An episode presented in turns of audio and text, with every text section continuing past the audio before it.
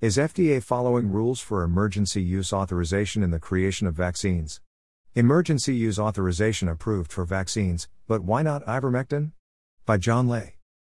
On Thursday, the Food and Drug Administration, FDA, amended its emergency use authorization, EUA, order for the COVID 19 vaccinations made by Pfizer BioNTech and Moderna.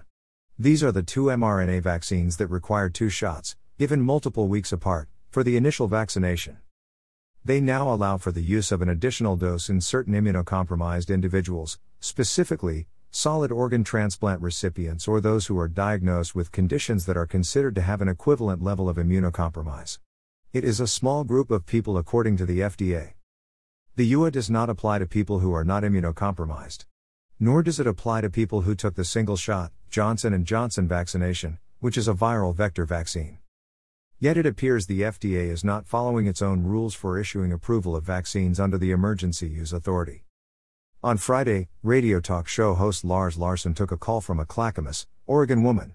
She spoke about one of the conditions needed for the FDA to issue an EUA. This is, from, the FDA website, she said. You cannot get an emergency use authorization for a vaccine if there are any viable treatments. So they don't want them, they meaning the government, big pharma, all of them. They don't want there to be treatments because they can't get that UA. They're keeping a lid on it. I've heard the same about hydroxychloroquine.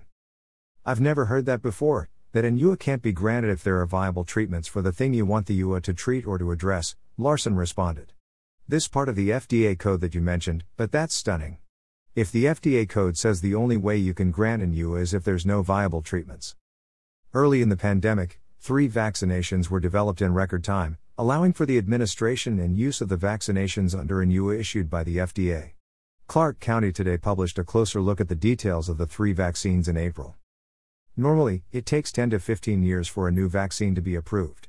Vaccine development is a long, complex process, involving a combination of government agencies and private firms. Studies to determine the best dose, dose schedule effectiveness, safety, and side effects require long term follow up. No adequate, approved alternatives. The FDA is allowed to exercise its EUA authority when there are no adequate, approved, and available alternatives. The FDA explains. Under Section 564 of the Federal Food, Drug, and Cosmetic Act, FD&C Act, when the Secretary of HHS declares that an emergency use authorization is appropriate, FDA may authorize unapproved medical products or unapproved uses of approved medical products to be used in an emergency to diagnose, treat, or prevent serious or life threatening diseases or conditions caused by CBRN threat agents when certain criteria are met, including there are no adequate, approved, and available alternatives. The HHS declaration to support such use must be based on one of four types of determinations of threats or potential threats by the Secretary of HHS, Homeland Security, or Defense. The current public health emergency was declared January 31, 2020. On March 27, 2020, the FDA announced the EUA in the battle against COVID 19. Nothing in the FDA's EUA announcement said anything about there being no adequate, approved, and available alternatives. The announcement did say, the FDA Commissioner may issue an EUA if the criteria for issuance of an authorization under Section 564 of the FD&C Act are met. Section 564 includes the determination that there are no adequate, approved, and available alternatives. Last December, Dr. Pierre Kory received national notoriety when testifying before a Senate Homeland Security Committee about the positive impacts ivermectin had in the battle against COVID 19. In a June media interview with Joe Rogan, Bret Weinstein and Dr. Kory shared information about using the drug ivermectin. It has been administered 4 billion times around the world. It received the Nobel Prize in Medicine in 2015. It is considered by many to be a safe, inexpensive antiparasitic drug that has antiviral and anti inflammatory properties. What we've done is we've effectively suspended a lot of the rules of evidence for things like vaccines that were brought to market under emergency use authorizations, and then we're setting a stupidly high standard for things that are very safe and appear to work, said Weinstein, an evolutionary biologist and a visiting fellow at Princeton. Ivermectin is a very inexpensive generic drug, perhaps as low as $1 per dose if purchased in large quantities, according to Kory. Both Kory and Weinstein mentioned that Dr. Fauci created a $3.2 billion initiative to find new drugs to fight COVID 19. These drugs that they find will all be under patent and therefore highly profitable, Weinstein said. We are ignoring the evidence that is right in front of us that we have multiple drugs that are highly effective for COVID, he said. And one that I would point out again is highly effective as a prophylactic, referring to ivermectin. The Congressional Research Service reported the following in March. Most recently, the Congressional Budget Office estimated that the Biomedical Research and Development Authority alone has spent $19.3 billion on COVID 19 vaccine development. In addition, Lisa Cornish projected $39.5 billion in U.S. spending.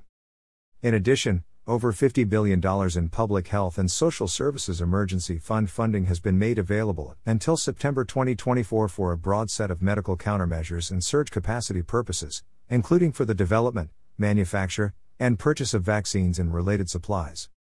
Weinstein summarized the financial conflict of interest this way I know that the shareholder value must be driving things behind the scenes, he said. I know that these companies have been immunized from liability with respect to harms that might be done by the vaccines that they're distributing.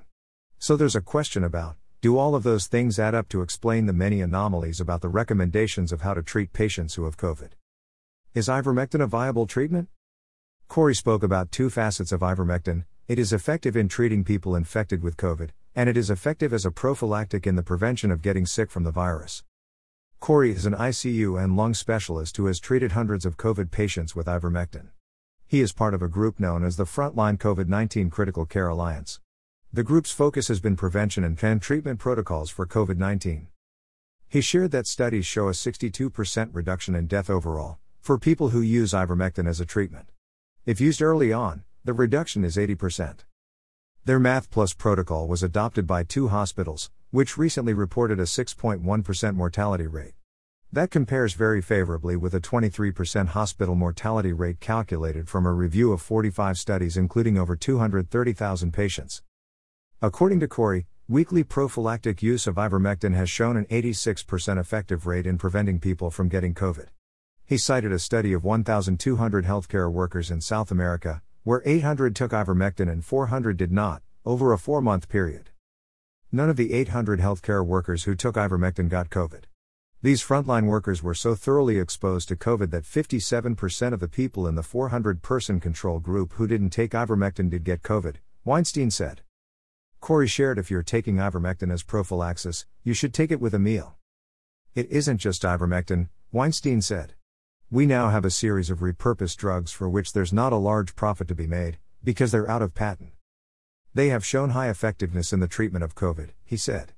Our failure to use these things properly in a coordinated way that is actually evidence based is putting humanity in danger of getting stuck with this pandemic forever. In June, Dr. Kory and Dr. Paul Marik, FLCCC Alliance, shared the following. More recently, profound antiviral and anti inflammatory properties of ivermectin have been identified. In COVID 19 specifically, Studies show that one of its several antiviral properties is that it strongly binds to the spike protein, keeping the virus from entering the cell. These effects, along with its multiple abilities to control inflammation, both explain the markedly positive trial results already reported, and poise ivermectin to again achieve similar historic impacts via the eradication of COVID 19. Given the inexpensive price and the safe use of ivermectin for over 40 years, Citizens might wonder why the FDA wouldn't give permission for healthcare providers to use it treating COVID with an UA of its own. Why are they not following their own rules? There's no money to be made in ivermectin, said Rogan. Also read.